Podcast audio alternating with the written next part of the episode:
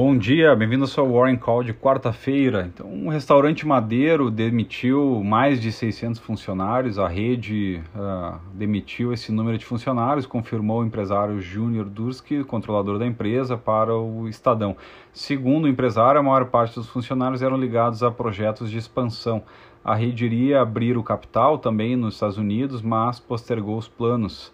E Durski disse ao Estadão também que fez isso para preservar os outros 7,4 mil colaboradores.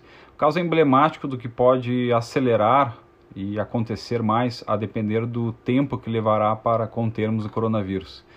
O Ibovespa sofreu na quarta-feira, abrindo em queda logo no início do pregão e terminou negativo. Então, notícias sobre óbitos decorrentes do coronavírus dominaram o humor dos mercados.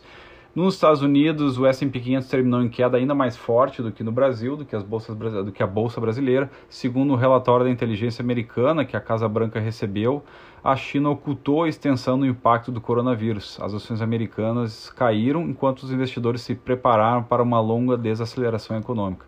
O VIX começou então subindo no mês de abril, que promete ser um mês difícil os juros brasileiros, é, como estávamos falando, ele achatou a curva, é, essa era a ideia de Roberto Campos, com algumas medidas, é, então diminuindo a inclinação em comparação com a última semana.